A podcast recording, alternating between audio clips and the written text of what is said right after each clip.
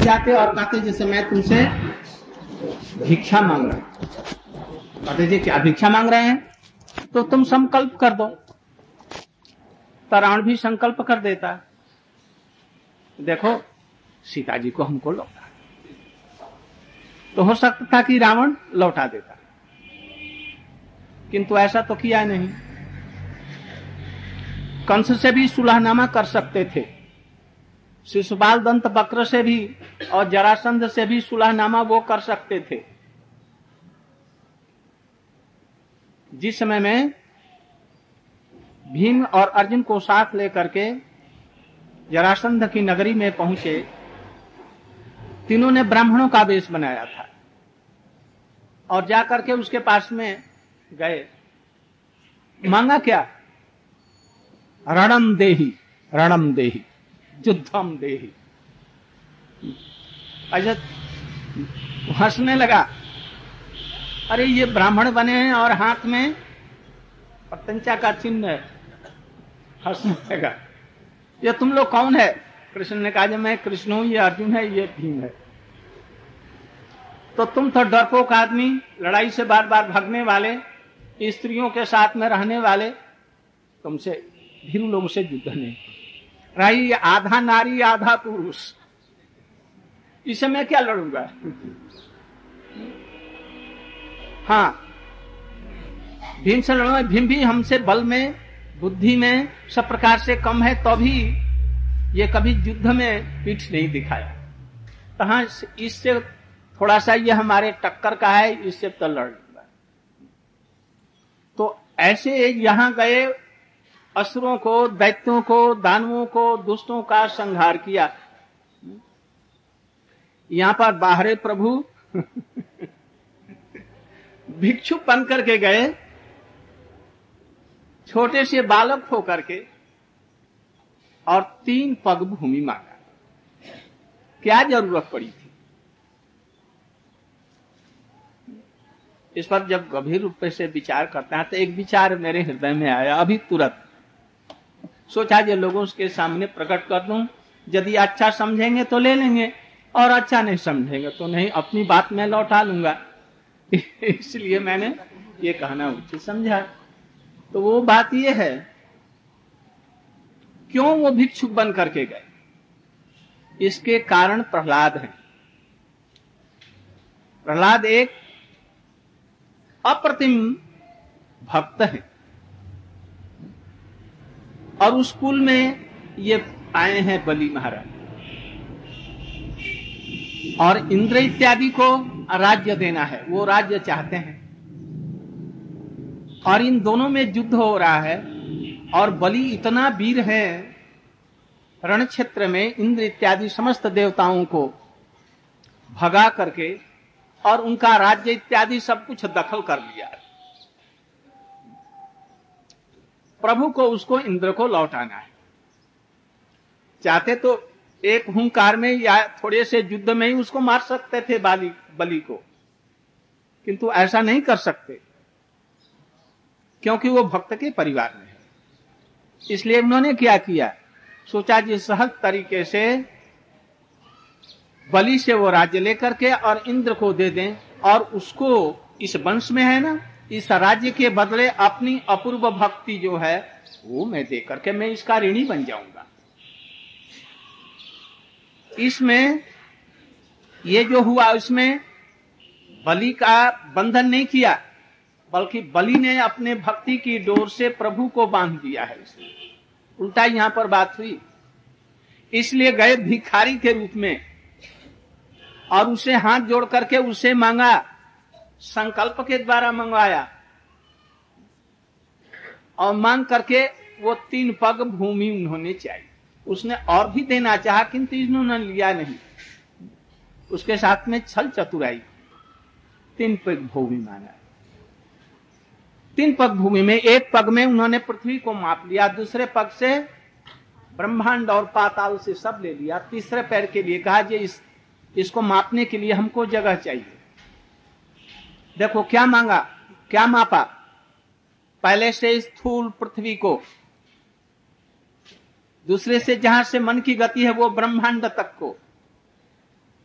और तीसरा, अपने को दिया मैंने, अपनी आत्मा को दिया, उसको मापा भगवान। एक से स्थूल को मापा। और वो स्थूल चीज़ को दे दिया किसको? ले जाओ तुच्छ इंद्र तू। उसको लेकर के रखा नहीं। उसके मन को ब्रह्मा इत्यादि ब्रह्मलोक तक ये सम्मन की गति स्थूल शरीर नहीं जा सकता।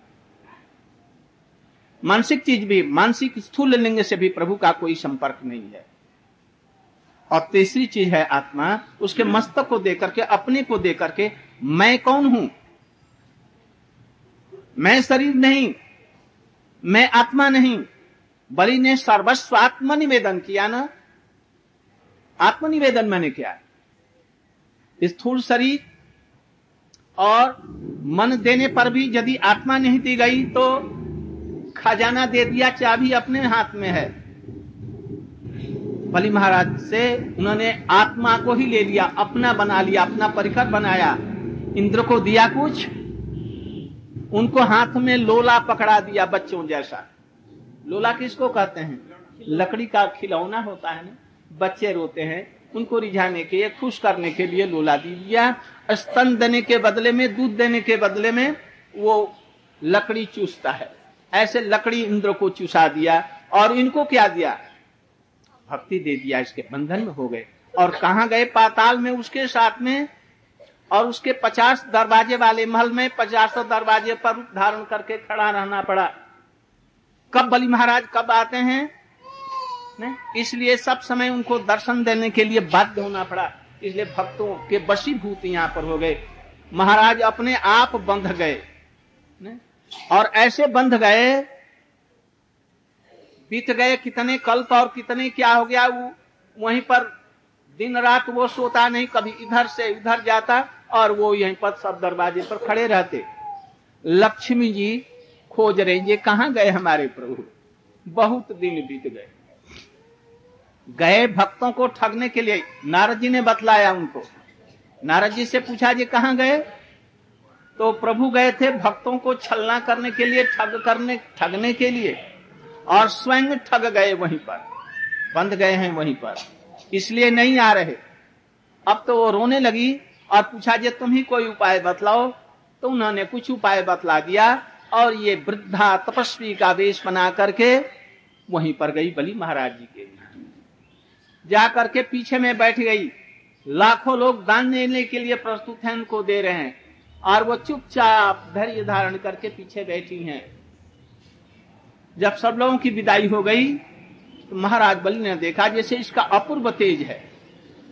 बस उनको प्रणाम किया जी माता जी आप कौन हैं? आप क्या चाहती हैं? किस लिए आई हैं? मालूम होता है जी आप कुछ दान लेने के लिए आई बात को भूल गए, जो बलि, जब बामन देव जी आए, बहुत दिन हो गई ना, इसलिए इसको दान देने की बात भूल गए।